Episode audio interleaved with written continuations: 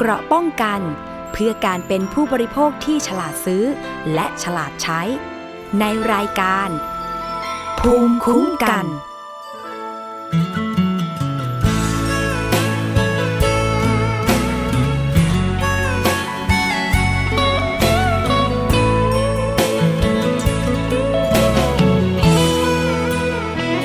คนไม่มีแฟน ก็เหมือนเพลงที่มีแค่ ทำนองขาดอีกคนที่เป็นคำร้อง มาเติมทำนองชีวิตให้เต็ม ขาดคนร่วมฝันแลกเงินด้วยงานเงือเม็ดเข้มเข้มให้เจ้านายนำเสียงเข้มเข้มชี้นิ้วสั่งงานอย่างนั้นอย่างนี้ ไม่รู้ว่าเธอเคยรู้สึกคล้ายคล้ายกันหรือไม่ ชีวิตลูกจ้างห่างบ้านมาไกล แบบว่าเดียวได้ปล่อยไม่คนดีทำงานไม่ไกล เจอหน้าทักทายตามฟอร์มทุกที แต่จริงๆ แล้วลุ้นเต็มที่ ชาตินี้จะมีโอกาสบอกไหม อยากมีเธอเป็นแฟน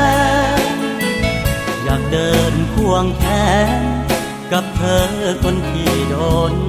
ใจ อย่างน้องยามเงา ยังพอมีคนโทรคุยได้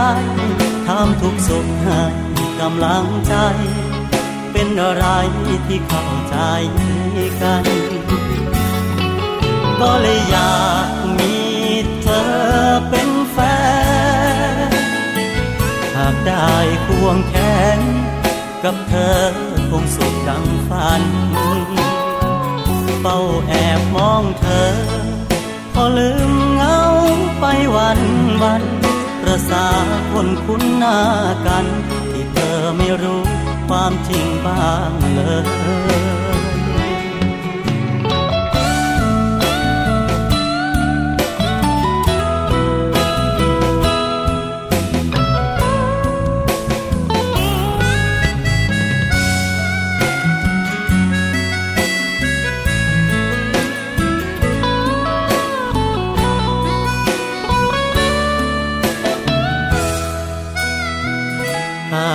เข้าใจ ชีวิตเดียวได้ของคนไกลบ้าน แค่หันมาสบตากัน สักครั้งต่อวันแทนการเฉยเมอหรือเธอจะให้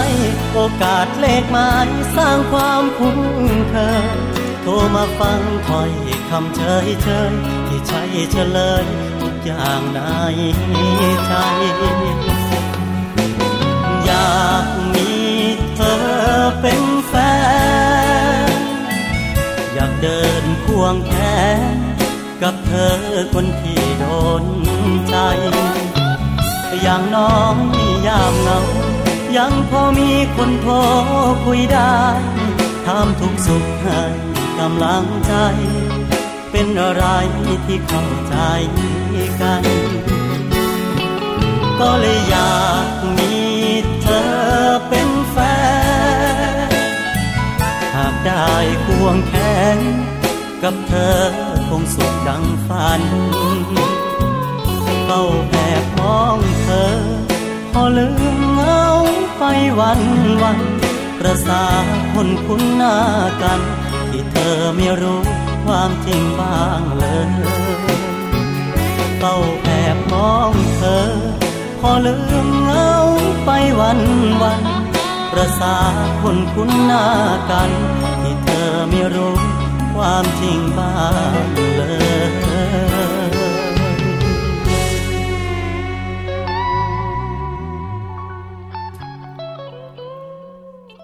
วัสดีค่ะ คุณผู้ฟังคะพบกับรายการภูมิคุ้มกัน รายการเพื่อผู้บริโภคกันนะคะ เราพบกันทุกวันจันทร์ถึงวันศุกร์ค่ะ เวลา 11นาฬิกาถึง 12นาฬิกานะคะ วันนี้ดำเนินรายการโดยดิฉัน สวนีชำเฉลียวค่ะ ฟังและดาวน์โหลดรายการได้นะคะ ทาง www.thaipbsonline.net และแอปพลิเคชันทางมือถือนะคะ ทาง thaipbs.or.th ค่ะแฟนเพจเข้ามากดไลค์กันได้นะคะ ทาง www.facebook.com/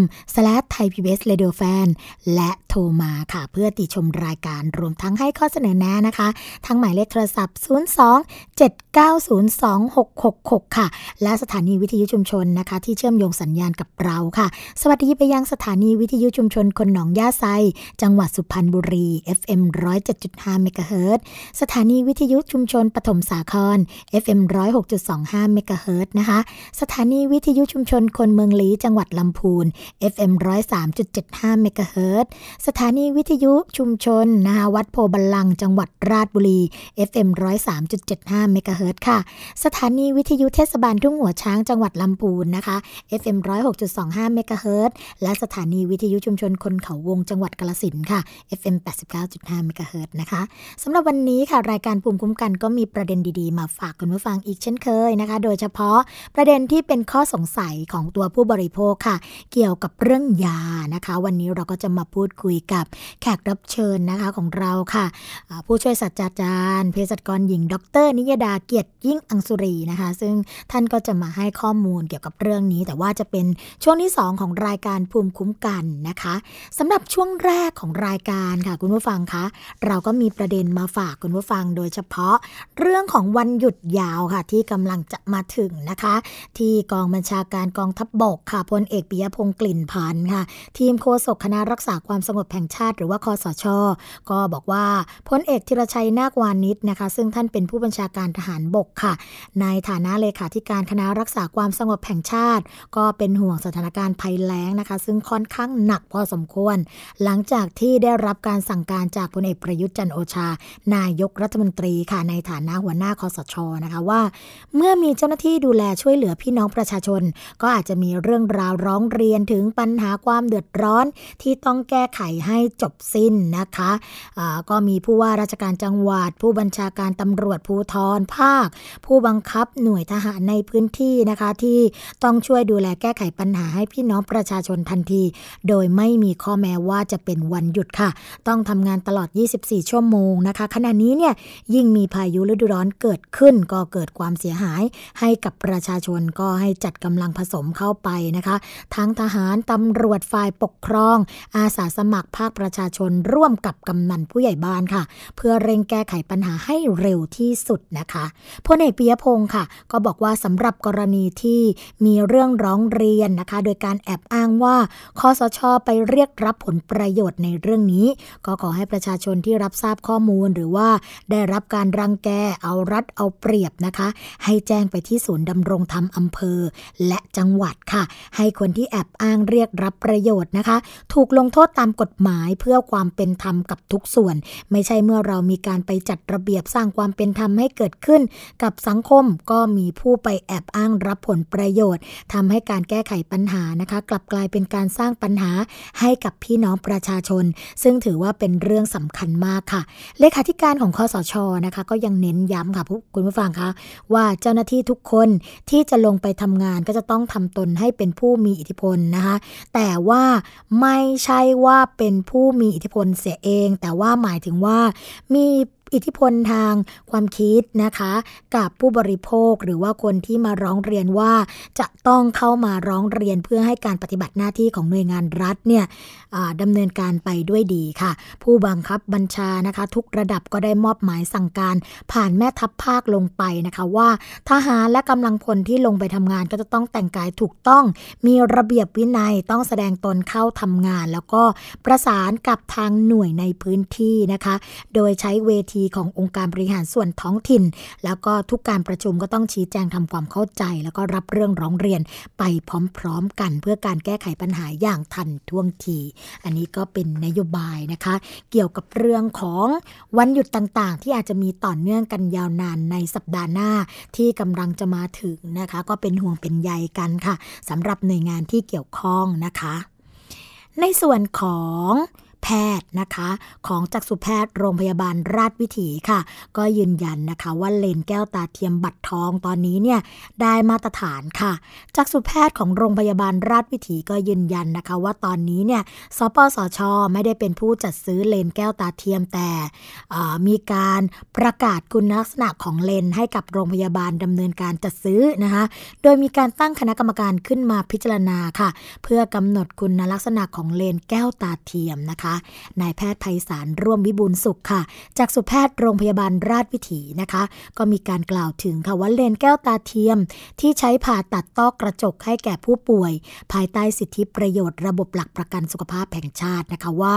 กรณีนี้ขอแสดงความเห็นในฐานะจากสุแพทย์คนหนึ่ง ซึ่งทำงานอยู่ที่โรงพยาบาลราชวิถีว่า เลนแก้วตาเทียมในชุดสิทธิประโยชน์ ที่สำนักงานหลักประกันสุขภาพแห่งชาติ หรือว่าสปสชดำเนินการนั้น เป็นเลนที่มีคุณภาพค่ะ แล้วก็ได้มาตรฐานอยู่แล้ว ทั้งเลนแก้วตาเทียมแบบนิ่มและแบบแข็ง ซึ่งเลนชนิดนิ่มนะคะ เป็นเลนพับได้ เหมาะต่อการผ่าตัดแผลเล็ก ส่วนเลนแข็งค่ะ เหมาะต่อการผ่าตัดเปิดแผลใหญ่ การใช้เลนนี้ก็ขึ้นอยู่กับลักษณะต้อกระจกของผู้ป่วยแต่ละคน ว่ามีความเหมาะสมต่อเลนชนิดใดนะคะนายแพทย์ไพศาลก็ดังกล่าวต่อไปค่ะว่าทั้งสปสชเนี่ยไม่ได้เป็นผู้จัดซื้อเลนแก้วตาเทียม เพียงแต่ประกาศคุณลักษณะของเลนและให้โรงพยาบาลนะคะดำเนินการจัดซื้อ โดยมีการตั้งคณะกรรมการขึ้นพิจารณากำหนด คุณลักษณะของเลนแก้วตาเทียม ซึ่งมีผู้แทนของราชวิทยาลัยจักษุแพทย์ค่ะ เข้าร่วมด้วยนะคะ ข้อมูลที่มีการระบุตรงนี้เนี่ยก็ยืนยันค่ะว่า ได้มาตรฐานอย่างแน่นอนไม่ทำให้เกิดอันตรายกับตัวผู้บริโภคนะคะ อีกเรื่องหนึ่งค่ะคุณผู้ฟังค่ะ เป็นเรื่องของการเตือนนะคะ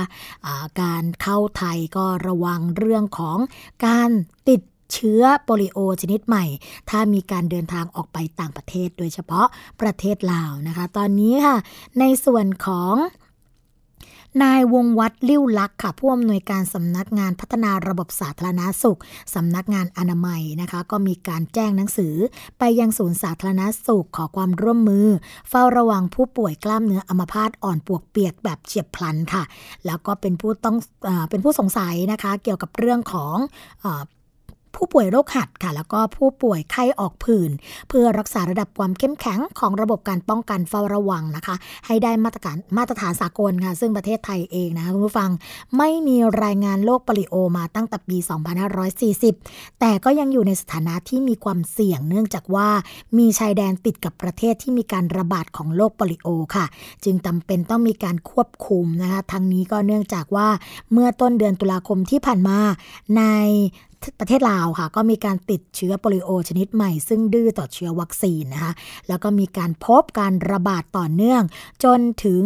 เดือน พฤษภา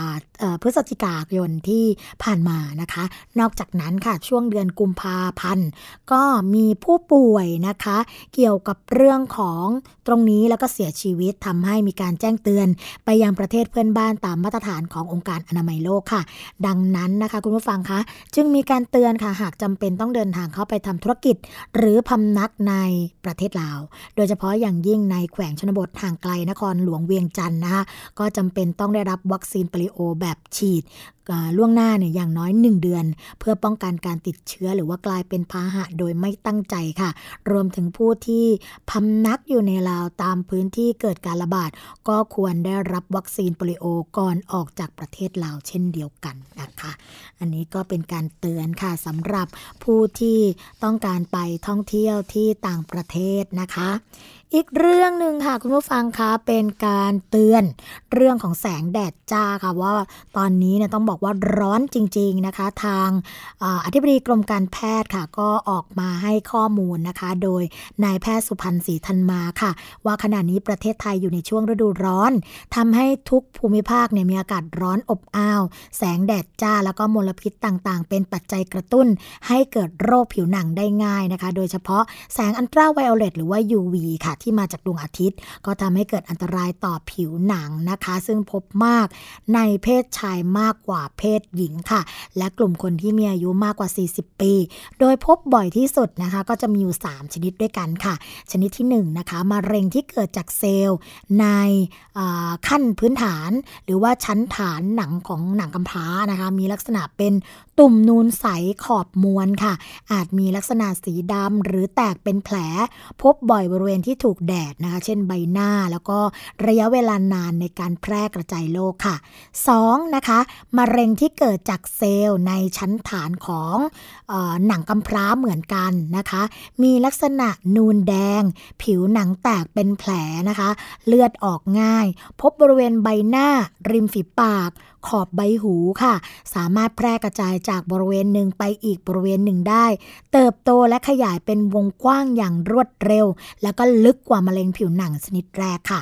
และ 3 นะคะ คือมะเร็งที่เกิดจากเซลล์สร้างเม็ดสีค่ะ มีลักษณะคล้ายไฝนะคะ หรือว่าขี้มแมลงวัน เป็นจุดดำบริเวณผิวหนังนะคะ ไฝบนฝ่ามือฝ่าเท้าใต้เล็บ มีโอกาสเป็นมากกว่าที่อื่นๆค่ะ สัญญาณอันตรายของมะเร็งผิวหนังชนิดนี้นะคะคุณผู้ฟังก็คือการเปลี่ยนแปลงของผิวไฝ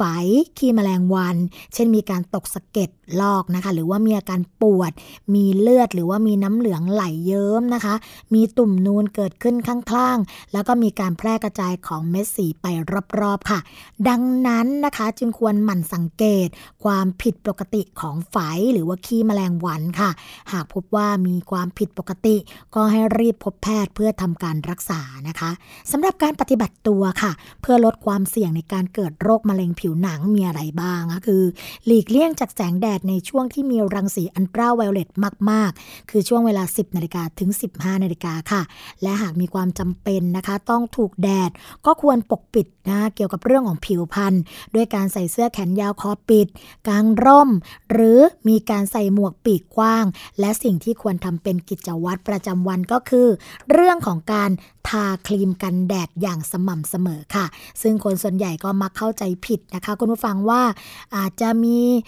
วันที่เมฆหมอกฝนตกหรือว่าหน้าหนาวเนี่ยจะไม่มีแสงแดดมาทำลายอันตรายผิวของเรา แต่ความจริงแล้วค่ะ หากยังมีแสงสว่างเพียงพอที่จะมองเห็น หรือว่าอ่านหนังสือได้นะคะ แสง UV ก็สามารถส่องผ่านมายังผิวหนังได้เช่นกันค่ะ ซึ่งอาจทำให้ผิวไหม้มากกว่าปกติ นอกจากนี้นะคะ การหลีกเลี่ยงแสงแดดเนี่ยก็เป็นวิธีหนึ่งแล้ว ก็ควรงดรับประทานยาค่ะ ที่มีส่วนผสมของสารหนู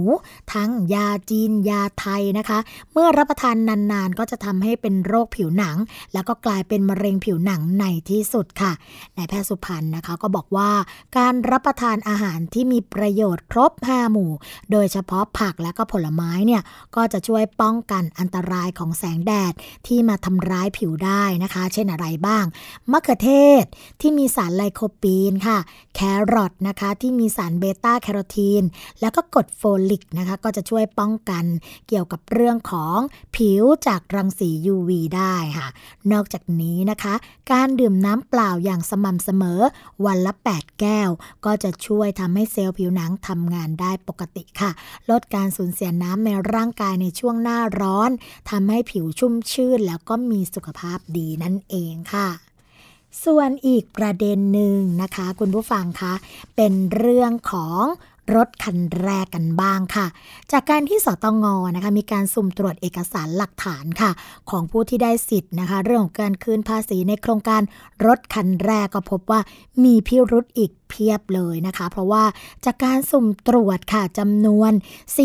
4,340 คันนะคะ ของสรรพสามิตพื้นที่สาขาจำนวน 7 แห่ง ก็พบว่ามีผู้ขอยื่นหลักฐานเอกสารไม่ครบนะคะ ภายในวันที่ 31 ธันวาคม 2555 ค่ะ ตามมติคณะรัฐมนตรีที่กำหนดไว้ถึง 1,640 ราย คิดเป็น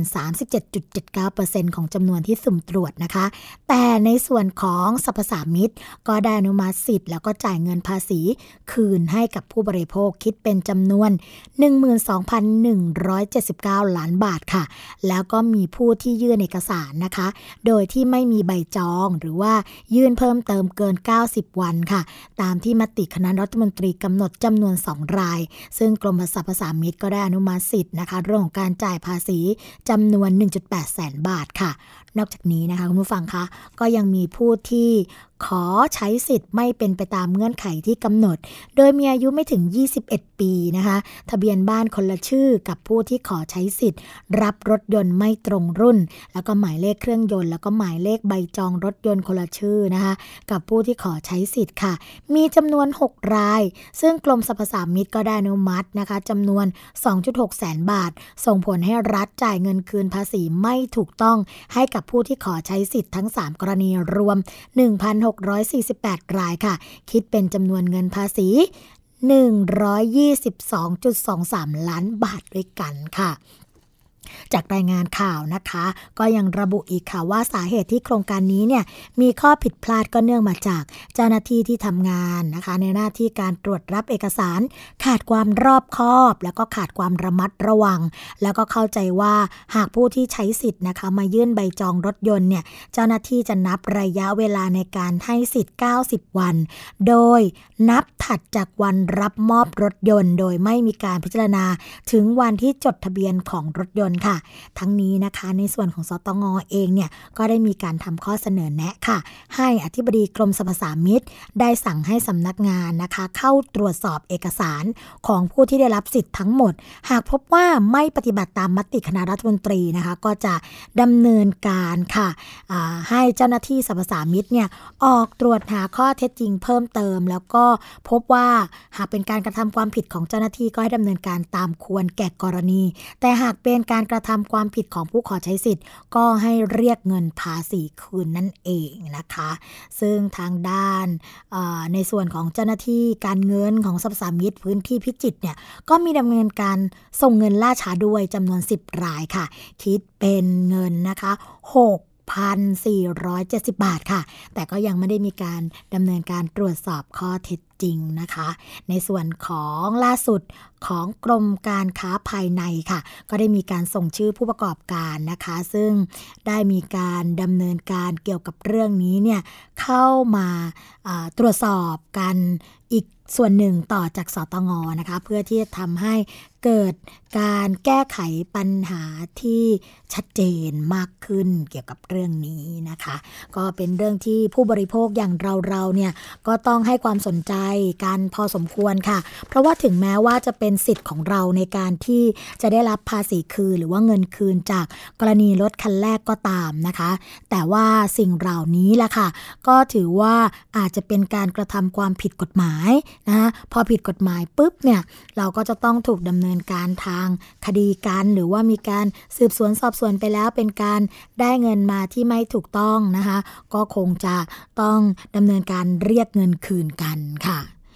ในช่วงที่ 2 ของรายการภูมิคุ้มกันนะคะ คุณผู้ฟังคะเราก็จะมีประเด็นมานำเสนอกัน นั่นก็คือเรื่องของการใช้ยาอย่างถูกวิธีค่ะ เพราะว่าหลายคนเนี่ยมีความเข้าใจผิด เรื่องของการใช้ยานะคะไม่ว่าจะเป็นยาแก้อักเสบยาฆ่าเชื้อนะคะ ก็มีความสงสัยกันค่ะว่า ยาแก้อักเสบกับยาฆ่าเชื้อเนี่ยมีวิธีการใช้ต่างกันอย่างไร หรือว่าจะมีอันตรายกันอย่างไร ในช่วงที่ 2 ของราายการสวนีนะคะ ก็ได้มีโอกาสพูดคุยค่ะ กับเภสัชกรหญิงนะคะ ที่ทำหน้าที่เฝ้าระวังเกี่ยวกับเรื่องของการใช้ยาอย่างเหมาะสมค่ะ ผู้ช่วยศาสตราจารย์นะคะเภสัชกรหญิง ดรนิยดาเกียรติยิ่งอังสุรีค่ะ ซึ่งในช่วงที่ 2 ของรายการนะคะ เราก็จะมาพูดคุยกับท่านเกี่ยวกับเรื่องนี้กัน ในช่วงแรกของรายการภูมิคุ้มกันก็คงจะพักกันไว้สักครู่หนึ่งแล้วมาพบกันในช่วงที่ 2 ของรายการค่ะ เกราะป้องกัน เพื่อการเป็นผู้บริโภคที่ฉลาดซื้อ และฉลาดใช้ ในรายการ ภูมิคุ้มกัน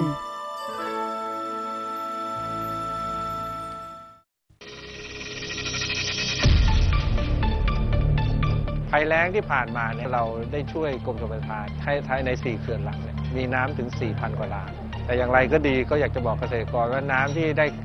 ได้บริหารจัดการ ที่เหลือมาเนี่ยไม่ใช่เกษตรกรจะไปใช้ได้หมดนะครับ ก็อยากจะฝากไว้ว่า ถ้าเรามีน้ำต้นทุนอยู่น้อยเนี่ยเราก็จะทำนาปีเนี่ยไม่ได้ตามแผน คือขณะนี้ไม่ว่าจะเป็นกรมฝนหลวง กรมชมทานกรมส่งเสริมการเกษตร กรมวิชาการเกษตรเนี่ยก็ต้องแนะนำปกติเราส่งน้ำตามความต้องการของเกษตรกร แต่ต่อไปเราจะส่งน้ำตามปริมาณน้ำที่เรามีอยู่ก็คืออุปทานนะว่าเรามีเท่านี้ เกษตรกรก็ต้องวางแผนปลูกพืชให้เหมาะสม แบ่งน้ำใช้ปั้นน้ำใจ สู้ภัยแล้ง การรับชมไทย PBS ในวันนี้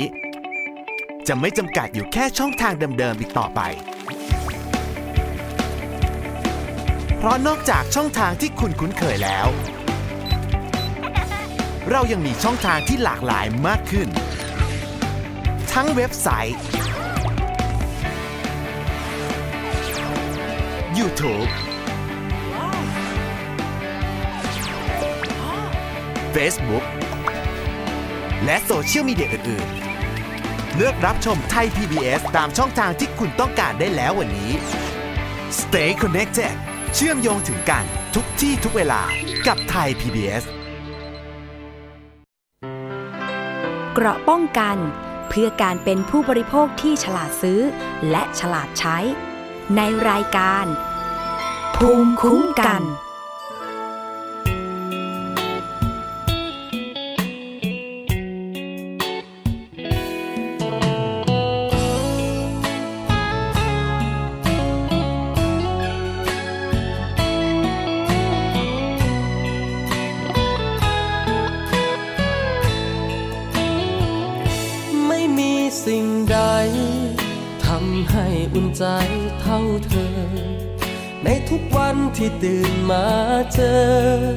กับเรื่องราวรุมเร้าร้อยพัน ใช้ชีวิตร่วมกับความเหงา เดินตัวเปล่ามานานแสนนานจนเธอมาแต่งตั้งให้ฉัน เป็นบุคคลสำคัญของใจ แค่เรื่องเล็กน้อย เธอก็คอยเทคแคร์ำงานอยู่ก็ยังดูแล ให้รู้สึกดีๆมากมาย ยกตัวอย่างชีวิตวันนี้ ทำงานไปก็เพลยยิ้มไป เหตุก็เพราะมีกำลังใจ ส่งมาไม่ขาดสายจากเธอ ถ้าเดาไม่ผิดคิด ถึงกันอยู่ใช่ไหม ดีจังที่ความห่วงใยถูกส่งมาให้สม่ำเสมอ อยากบอกอีกครั้งว่ารักจัง รักเธอคำนี้ยามที่เราเจอ เธออยากจะฟังข้างหูหรือเปล่า บอกเธอหรือยัง ว่าดีใจที่มีเธอ ตั้งแต่วันแรกที่เจอ จนวันนี้ก็รักเหมือนเก่า อยากกระซิบให้ฟัง ว่ามีเธอแล้วใจลืมเงา ทุกแรงใจที่ใช้ก้าวได้จากคำหวานๆของเธอ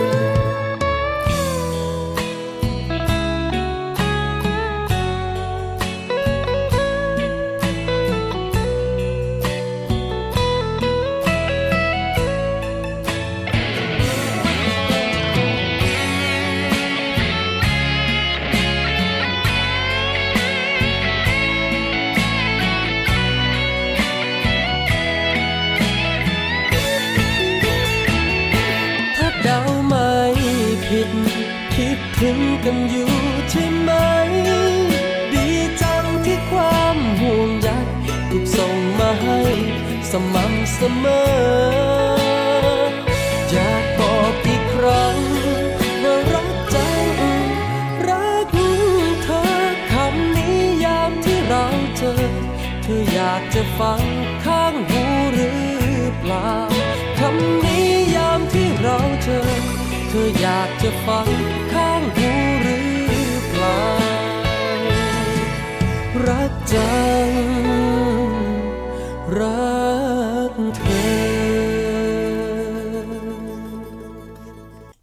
ปัญหาของผู้บริโภคนะคะที่ใกล้ตัวเรามากที่สุดเลยค่ะคุณผู้ฟัง นั่นก็คือเรื่องของ ปัญหาจากการใช้ยาที่ไม่เหมาะสมนั่นเอง วันก่อนค่ะ สวนีได้ไปอ่านนะคะใน Facebook ออนไลน์ค่ะ มีการพูดคุยกับเรื่องนี้เรื่องการใช้ยาแก้อักเสบกับยาฆ่าเชื้อ แล้วก็มีข้อถกเถียงกันค่ะว่า แล้วเราจะใช้ยาสองประเภทนี้ ในอาการแบบไหนบ้างนะคะ เพราะว่าบางคนก็ยังสับสนอยู่ค่ะว่า เอ๊ในส่วนของยาแก้อักเสบมีคุณประโยชน์อย่างไร หรือว่ายาฆ่าเชื้อเนี่ยมีข้อบ่งชี้บ่งใช้อย่างไรนะคะ วันนี้ค่ะ เราจะมาคลายข้อสงสัยกันโดยการพูดคุยกับแขกรับเชิญนะคะที่มีความเชี่ยวชาญเกี่ยวกับเรื่องของ ระบบยาแล้วก็การใช้ยาอย่างเหมาะสมค่ะ ผู้ช่วยศาสตราจารย์เภสัชกรหญิง ดรนิยดาเกียรติยิ่งอังสุลีนะคะ ผู้จัดการศูนย์วิชาการเฝ้าระวังและพัฒนาระบบยาค่ะ ตอนนี้อยู่ในสายกับเราเรียบร้อยแล้วนะคะ สวัสดีค่ะอาจารย์คะ ค่ะ สวัสดีค่ะ พบกันเช่นเคย ค่ะ อาจารย์ต้องขอขอบพระคุณอาจารย์อย่างยิ่งเลยค่ะ เพราะว่ารายการภูมิคุ้มกันเนี่ยก็ได้ข้อมูลจากอาจารย์ เพื่อที่จะให้ผู้บริโภคนำไปใช้ในชีวิตประจำวัน โดยเฉพาะเรื่องของวันนี้ค่ะอาจารย์คะ เป็นเรื่องของการใช้ยาแก้อักเสบกับยาฆ่าเชื้อ ที่หลายคนบอกว่า สับสนอยู่เหมือนกัน เพราะว่าเอ๊ะการอักเสบบางทีก็เกิดจากเชื้อแบคทีเรีย แล้วเอ่อจะกินยาฆ่าเชื้อได้ไหม อยากให้อาจารย์แนะนำหรือว่าอธิบายความแตกต่างของทั้งสองตัวนี้ก่อนค่ะว่า ยาแก้อักเสบคืออะไร แล้วก็ยาฆ่าเชื้อคืออะไรคะอ่าโอเคงั้นเดี๋ยวเราค่ะตั้งต้นจากตรงนี้ก่อนแล้วกันค่ะ เวลาที่เราเห็นหนังแดงๆเป็นหนองอะ่ะ ค่ะ เราเรียกมันว่าอะไร อักเสบเราอะอาจารย์เรียกว่ามันอักเสบใช่ไหมใช่ค่ะ เพราะฉะนั้นจะบอกนิดนึงว่าอักเสบเนี่ยที่จริงมันมีสองแบบอืมแบบหนึ่งคือติดเชื้อเนี่ยมันก็จะมีความเป็นไปได้ที่จะอักเสบค่ะโดยที่เป็นปฏิปฏิกิริยาที่ร่างกายเนี่ยจะตอบสนองคือพยายามจะกำจัดไอ้เชื้อนี่แหละค่ะอาจารย์กำจัดไปกำจัดมามันก็จะมีการแดงร้อนขึ้นมาอืมคนก็คุ้นชินกับไอ้ตรงนี้เยอะค่ะโดยเฉพาะไอ้พวกที่เป็นฝีทั้งหลายแหล่นี่แหละโอ้ทีค่ะนี้แต่จริง ๆ แล้วร่างกายเราเนี่ยมีอักเสบอีกแบบหนึ่งซึ่งไม่ได้ติดเชื้อเลยค่ะ นะคือเช่น คุณหกขล้มแล้วแผลงอืมกล้ามเนื้ออักเสบใช่ไหมคะอาจารย์ใช่เราก็อักเสบเหมือนกันแดงร้อนเหมือนกันนะค่ะแต่ไม่ได้ติดเชื้ออ๋อนะเพราะฉะนั้นเนี่ยคนเราก็เลยมักจะสับสน และไปแอบเปิดดู Facebook เขาก็จะบอกว่า อุ้ยแต่หมอก็ชอบเขียนผิดด้วยนะ ค่ะ อย่างนี้เป็นต้นเนี่ย เนื่องจากเผอิญหมออาจจะ ให้ชาวบ้านเข้าใจง่ายอืมแต่ความรู้ปัจจุบันเนี่ย เราอยากจะแยกให้ชัด แล้วก็ไม่อยากให้สับสนค่ะอาจารย์ระหว่างยาแก้อักเสบจริง ๆ เลยนะ เราเรียกว่ายาต้านอักเสบยาต้านกับอักเสยาบฆ่าเชื้อค่ะโดยที่ยาต้านอักเสบนี่แหละ อักเสบที่ไม่ได้ติดเชื้อแล้วกันค่ะเช่น ไอ้บวมแดง เช่น เอ่อเอ็นอักเสบเห็นไหมเราจะได้เริ่มได้ยินแล้วเอ็นอักเสบกล้ามเนื้ออักเสบอือหือต่างๆเนี่ยไม่ได้ติดเชื้อเลยเนี่ยค่ะจะมียากลุ่มซึ่งเขามักจะใช้กันมาก และอันนี้ก็อันตรายด้วยนะค่ะเราเราก็จะเรียกกันว่ายาต้านอักเสบหรือถ้าเป็นภาษาหมอหน่อยเขาจะเรียกว่ายา NSAID ยาเอนบางเซทีเราก็อาจจะเคยได้ยิน NSAID หรือค่ะต้านอักเสบคือลดอาการหน้าที่เขาไม่ได้ทำอะไรมากลดอาการบวมแดงอืมและการปวดลงค่ะเท่านั้นเอง เพราะเขาก็จะมักจะใช้กลุ่มเนี้ยอยู่ในกลุ่มที่อะไรอะลดไข้ก็ได้นะโอ้ลดไข้เนี่ย ตัวร้อนต่างๆ เนี่ย ยาค่ะต้านอักเสบนี่ก็ลดได้มหรือพวกปวดข้อปวดเข่าปวดอะไรเนี่ย ก็ใช้ได้ค่ะแต่ยาทุกอย่างบอกได้เลยว่า คุณอนันต์โทษมหันต์ไม่มียาใด ๆ ที่เรียกว่าปลอดภัยค่ะร้อยเปอร์เซ็นเพราะฉะนั้นไอ้ยาต้านอักเสบที่เราพูดถึงนี่แหละ เขาให้กินระยะสั้นเท่านั้นเอง ถ้าคุณตัดอักเสบทั้งปีทั้งชาตินี่คุณต้องไปหาสาเหตุละอืมเพราะยาต้านอักเสบคือแค่ลดบวมลดปวดลดไข้ค่ะแต่ไม่ได้แก้สาเหตุเลยอ๋อนะค่ะอาจารย์อันนี้คือ อันเนี้ยแล้วที่แย่กว่านั้นก็คือว่าไอ้ตัวเนี้ยกินไปนานๆนะไตพังโอ้ตับและไตพังแล้วบางคนเป็นโรคหัวใจด้วยค่ะก็อาจจะมีผลด้วยนะ เพราะฉะนั้นอันเนี้ยอย่าไปซื้อซื้อสุ่มสี่สุ่มห้าก็แล้วกันนะ ค่ะ คือที่จริงสองตัวนี้แย่พอกัน อาจารย์คะสอบถามนิดนึงค่ะ อย่างอ่าบางคนนะคะ อาจารย์เข่าอักเสบอ่าเข่าอักเสบเอ่อเอ็นเข่าอักเสบ คุณหมอค่ะก็จะจ่ายตัวเอ็นเซตตัวนี้มาให้หรือเปล่าคะอาจารย์ ใช่ใช่อืมก็ก็ต้องดูก่อนว่าอักเสบเกิดจากอะไรเช่นนะ ถ้าเกิดคุณหกล้มค่ะแล้วบาดเจ็บหนักมากกระดูกแตกร้าวอะไรเนี่ยค่ะคุณกินอันนี้ไม่พอแล้วคุณต้องไป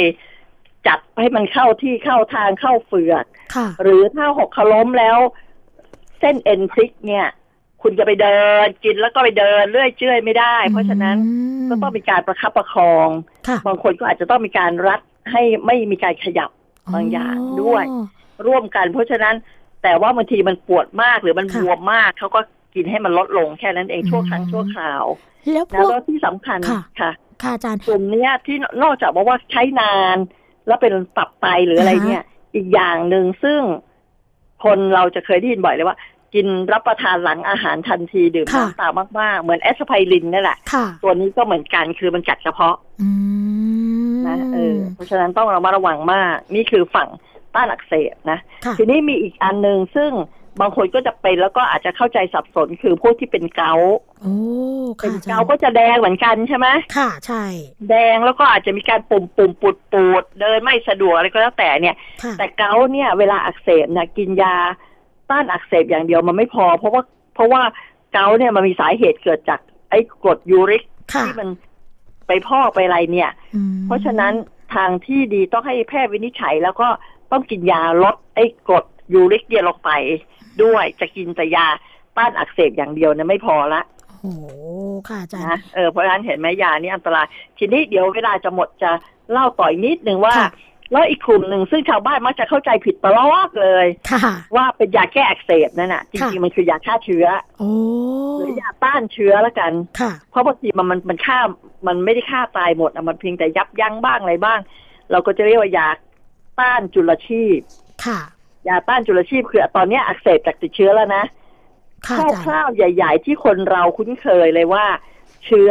ที่จะก่อให้เกิดโรคกับเราในความจริงมีเยอะนะค่ะแต่เราจะคุ้นอยู่กับไอ้สามตัวเนี้ย คืออะไรบ้างเดาได้ไหมมีแบคทีเรีย แบคทีเรียหนึ่งค่ะตัวละนะอ่ามียีสตัวต์หนึ่หงรือเปล่าคะอาจารย์ เชื้อรา เชื้อราอ่าอีกตัวหนึ่งคือไวรัส โอ้ทั้งแบคทีเรียเชื้อราแล้วก็ไวรัสสามตัวเป็นนี้จุถืลอว่าชีพเป็นจุลชีพอืมเป็นจุลชีพทั้งนั้น แล้วพวกจริงๆมียีมาสกต์กว่านี้อีกยีสต์แต่อะไรเาอย่างนี้จด้วยไหมคะคุ้อาจารย์นเคยกันเยอะอืมค่ะค่ะ ทีนี้ทีนี้ เวลาไวรัสอาการมันมักจะไม่ได้เห็นชัดชัดค่ะเท่าไหร่ หรือเอ่อเชื้อราเนี่ยเหมือนกัน มันก็จะไม่ได้อาจจะไม่ได้อักเสบมาก หรืออาจจะมีด้วยก็ได้แดงแดงค่ะอาจารๆย์หรืออาจจะเป็นขี้กลาดเป็นที่เราเรียกว่าหิดบ้างอะไรบ้าง หรือเป็นอะไรต่างๆ เนี่ย อันนี้ก็ต้องใช้คือถ้าเกิดเชื้อตัวไหน ปกติร่างกายเราเนี่ยจะจัดกำจัดได้ระดับหนึ่ง ถ้าร่างกายเรามีภูมิเยอะนะค่ะอาจารภูมิย์ต้านทานของเชื้อโรคเราก็คือเม็ดเลือดขาวนั่นแหละค่ะ ถ้าเรามีเม็ดเลือดขาวเพียงพอภูมิต้านทานแข็งแรงเนี่ย ร่างกายจะกำจัดให้อืมแต่ทีนี้ถ้าเกิดว่าคนนั้นอ่อนแอ แล้วเชื้อมันแรงเกินไปค่ะเราก็ต้องใช้ยาที่มากำจัดไอ้เชื้อนี้ มาช่วยเม็ดเลือดขาวนั่นมาช่วยเองมาช่วยค่ะร่างกายด้วยใช่มเบื้องต้นเขาก็จะไปกำจัด ซึ่งการกำจัดเขาก็อาจจะฆ่าจู่โจมฆ่าเลยคือทำลายเลย หรือไปยับยั้งการเจริญเติบโตก็ได้ ค่ะอาจารย์แล้วแล้วร่างกายไม่เลือดขาวเราก็ต้องไปช่วยต่อด้วยนะ เราไม่ได้พึ่งยาร้อยเปอร์เซ็นร่างกายก็ไปช่วยเสริม ทีนี้ประเด็นมันอยู่ตรงนี้ เราติดเชื้อตัวไหนต้องกินยาต้านตัวนั้นอืมเช่นถ้าเราเป็นไวรัสซึ่งไวรัสยังมีเยอะมากเลยนะ เคยได้ยินเริมไหมเคยได้ยินค่ะอาจารย์เริมนั่นแหละที่มักจะขึ้นตามริมฝีปากเวลาเรานอนดึกหรืออะไรเนี่ยค่ะเป็นไวรัสค่ะ เพราะฉะนั้นจะเริมเนี่ย ที่จริงแล้วเริมนี่แหละ ถ้าจะรักษาให้ตรงเป้าซึ่งบางทีมันก็เวอร์ไปนิดนึงอือฮึก็ต้องเอายาต้านไวรัสมาใช้ค่ะแต่เริมมันเป็นจิบจิบๆอะมันเป็นอ๋อแค่คันคันๆมันอะไรเงี้ยแสบแสบางทีคัเรานก็คันต้องแสบทาร้อน ใช่ค่ะแล้วก็นอนพักผ่อนค่ะ หรือเอายาทาบ้างนี้ก็พอค่ะแต่ถ้าเราเป็นไวรัสที่แรงขึ้น เช่น ตอนนี้เราจะได้ยินระบาดเยอะเลยนะค่ะหวัด 2009 ไวรัสโอ้ HIV ค่ะไวรัสซิก้า หรืออะไรก็แล้วแต่เยอะไปหมดเนี่ยค่ะหวัดนกเนี่ย พวกเนี้ยมันบางตัวเราก็มียารักษาแล้วบางตัวก็ยังไม่มีอืมหรือแม้แต่ไอ้นี่เราจะต้องเคยได้ยินแน่นอนเลยไข้เลือดออกอ่าใช่ค่ะอาจารย์อ่าก็เป็นไวรัสเหมือนกันยังหาไม่ได้ ยังหายาเพิ่งมาเจอ มันเป็นมาตั้งนานแล้วเพิ่งมาเจอไวรัสว่าเป็นยาต้านไวตัวรัสเนี้ยแดงกีเดงกีค่ะใช่นะอืมทีนี้แต่อันที่คนจะเป็นมากที่สุดและเชื้อ เจอเยอะที่สุดคือแบคทีเรียค่ะ ทีนี้แบคทีเรียที่จะทำให้เกิดปัญหากับร่างกายเยอะเลยตั้งแต่หัวจดเท้าเลยพูดง่ายค่ะอาจารย์ๆทั้งภายนอกทั้งภายในสารพัดอย่างเป็นปอดด้วยก็ได้ ไปติดเชื้อที่ไอ้นี่ก็ได้นะ ลิ้นหัวใจ โอ้แบคทีเรียเหรอคะอาจารย์ติดเชื้อติดเชื้อ เดี๋ยวไม่ไม่แน่ใจเหมือนกันว่าเป็นเชื้ออะไรค่ะแต่ว่าจะทำให้เกิดลิ้นหัวใจรั่วอื้อหือถ้าช่วงเด็ก ๆ เนี่ย ติดเชื้อแล้วไม่ได้ใช้ยาต้านอื้อหือฆ่าเชื้อให้ดีก่อนเนี่ย น่าจะเป็นแบคทีเรียก็จะเกิดลิ้นหัวใจรั่วค่ะอาจารย์หรือหรือติดเชื้อในกระแสโลหิตเราจะเริ่มได้ยินเยอะเลยค่ะใช่เพราะไอ้เชื้อโรคเนี่ยมันอยู่ในทางเดินอาหารค่ะมันอยู่ในลมหายใจในปอดอื้อหือมันก็เข้าไปอยู่ในกระแสโลหิตเราได้ แล้วพอเข้ากระแสโลหิตมันก็ไปทั่วร่างกายค่ะซึ่งถ้าเป็นขนาดนั้นมันก็ต้องป่วยหนักเข้าโรงพยาบาล ค่ะ ทีนี้ประเด็นอยู่ตรงนี้ชาวบ้าน ฉันเป็นอะไรค่ะ นึกอะไรไม่ออกใช้ยาแก้อักเสบไว้ก่อน อืมใช่ก็คือยาฆ่าเชื้อนี่แหละ ไปกินสองเม็ดหายค่ะ โดยที่ลืมนึกไปว่าบางทีไอ้ที่เขาเป็นนะเช่นเป็นหวัดง่าย ๆ เลยเป็นหวัดค่ะน้ำมูกใสๆคอแดงๆมีไอมีไข้ค่ะดังนั้นติดเชื้อ ต้องไปซื้อยาแก้อักเสบมาอื้อหือปรากฏว่าไม่ใช่ เพราะว่าที่หวัดอย่างนั้นมันเป็นหวัดไวรัสค่ะอาจารย์ยังไม่มียานอนอย่างเดียวค่ะ แล้วกินยาแค่สองเม็ด มันไม่เกี่ยวเลย มันจะหายเองอยู่แล้ว แต่กินยาสองเม็ดกินไม่ครบขนาดเนี่ย ปัญหาที่จะเกิดตามมาคือเชื้อดื้อยาอื้อหือใช่ไหมค่ะอาจารย์ เพราะฉะนั้นโอ้ยอาจารย์นี่เริ่มอธิบายยืดยาวไปละ ไม่ค่ะอาจารย์คือที่อาจารย์อธิบายใช่อาจารย์อธิบายนี่คือชัดมีประเด็นอะไร มีประเด็นอะไร ย้อนกลับไปจะให้เสริมอีกไหมย้อนกลับไปค่ะอาจารย์เรื่องของยาต้านอักเสบค่ะที่เป็นประเภทไม่ติดเชื้อนิดนึงค่ะอาจารย์ เพราะว่าค่ะตอนนี้ชาวบ้านที่ฟังรายการเราอยู่เนี่ยค่ะ อาจจะมีคำถามในใจ และอย่างมีอาการยอกนี่นี่ฮิตเลยนะคะอาการยอกอาการเจ็บร้าวปวดร้าวบริเวณขาก็ดีหลังก็ดีแบบนี้เนี่ย ส่วนใหญ่เขารับประทานยาต้านการอักเสบกันใช่ไหมยาต้านอักเสบหรือเปล่าคะอาจารย์ ใช่บางบางทีที่กินไม่จำเป็น บางทีการยอกหรือกล้ามเนื้ออักเสบเล็กน้อยเนี่ย เรากินพาราก็หายหรือเราใช้ประคบก็ได้อืมนะหค่ะรือเอาจสมุนไพรมาประคบหรืออะไรต่างๆเนี่ยมีลูกประคบเนี่ยค่ะถ้าเราไม่ได้เป็นหนักเนี่ย ก็ใช้ได้ เพราะแพทย์ที่ดีที่สุดคือตัวเราเองมเราต้องรู้ขนาดนี้ว่าฉันทนไหวไม่ไหวค่ะอาจารฉันย์ปวดร้าวเยอะแล้วค่ะถ้าเป็นมากถึงขนาดที่ต้องกินไปพบเภสัชกรที่ร้านยาก่อน แล้วถ้าหนักหนาสาหัสอยู่ต่างจังหวัดเหรอ ไปรอพอสตค่ะไปรอโรงพยาบาลชุมชนค่ะหรืออะไรก็แล้วแต่ที่ที่เราจะไปได้ค่ะนะไปปรึกษาดูว่าถ้าเรากินมาแล้วตั้งเป็นอาทิตย์สองอาทิตย์ยังไม่หายนี่ ต้องรีบไปดูต่อแล้วว่า เอ๊ะมันเกิดจากอะไรค่ะโหใช่ไหมแต่อจรย์ถ้าเป็นเล็กน้อยเนี่ยเราก็แค่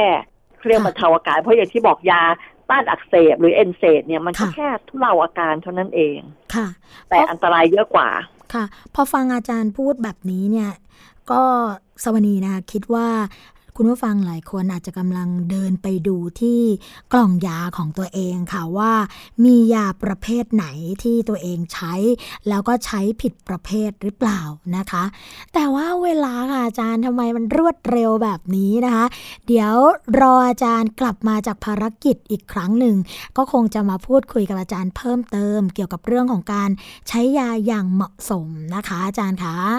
ค่ะค่ะด้วยวันนี้ความยิดีค่ะวันนี้รายการภูมิคุ้มกันค่ะ ต้องขอขอบพระคุณเภสัชกรเอ่อขออภัยค่ะ ผู้ช่วยศาสตราจารย์เภสัชกรหญิงนิยดา เกียรติยิ่งอังสุรีนะคะ ผู้จัดการในส่วนของศูนย์วิชาการเฝ้าระวัง และพัฒนาระบบยาค่ะ วันนี้ต้องขอขอบพระคุณอาจารย์เป็นอย่างสูงค่ะ ค่ะด้วยความยินดีเลยค่ะ แล้วก็ขอให้ทุกคนสุขภาพแข็งแรงไม่ต้องกินยานะ ค่ะขอบพระคุณค่ะอาจารย์ค่ะค่ะค่ะ สวัสดีค่ะ สวัสดีค่ะ ก็เป็นข้อมูลดีๆ ที่เราได้รับจากอาจารย์นิยดาอีกเช่นเคยนะคะ เป็นยังไงกันบ้างคะพอไปดูที่เอ่อกล่องยาสามัญประจำบ้านของเราแล้วเนี่ยมียาต้านอักเสบ หรือว่ามียาฆ่าเชื้อที่เราใช้ผิดประเภทกันกี่รายการอะไรบ้างนะคะ การใช้ยาอย่างเหมาะสมถือว่าเป็นประโยชน์กับตัวเรา เพราะว่ายาอย่างที่บอกไปค่ะ มีคุณนันท์ก็มีโทษมหันเช่นเดียวกันค่ะ คุณผู้ฟังคะรายการภูมิคุ้มกันค่ะ ก็ดำเนินรายการนะคะมาถึงช่วงสุดท้ายกันแล้วค่ะ เราพบกันนะคะทุกวันจันทร์ถึงวันศุกร์ค่ะ เวลา 11นาฬิกาถึง 12นาฬิกานะคะ ฟังและดาวน์โหลดรายการได้ค่ะ ทาง www.thaipbsonline.net นะคะ และแอปพลิเคชันค่ะที่ฟังกันได้ทุกที่ทุกเวลาที่ thaipbs.or.th นะคะสำหรับวันนี้ค่ะ สวัสดีและรายการภูมิคุ้มกันคงต้องขอลากันไปก่อนนะคะ พบกันใหม่ในวันต่อไปสำหรับวันนี้ สวัสดีค่ะ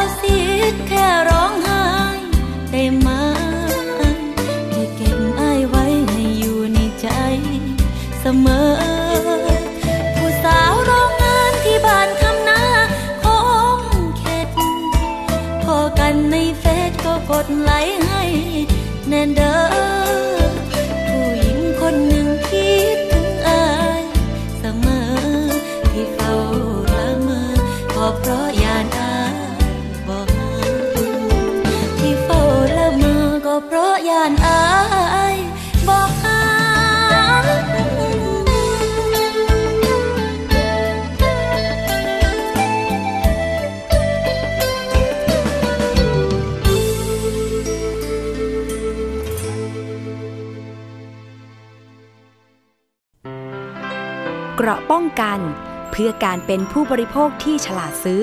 และฉลาดใช้ ในรายการ ภูมิคุ้มกัน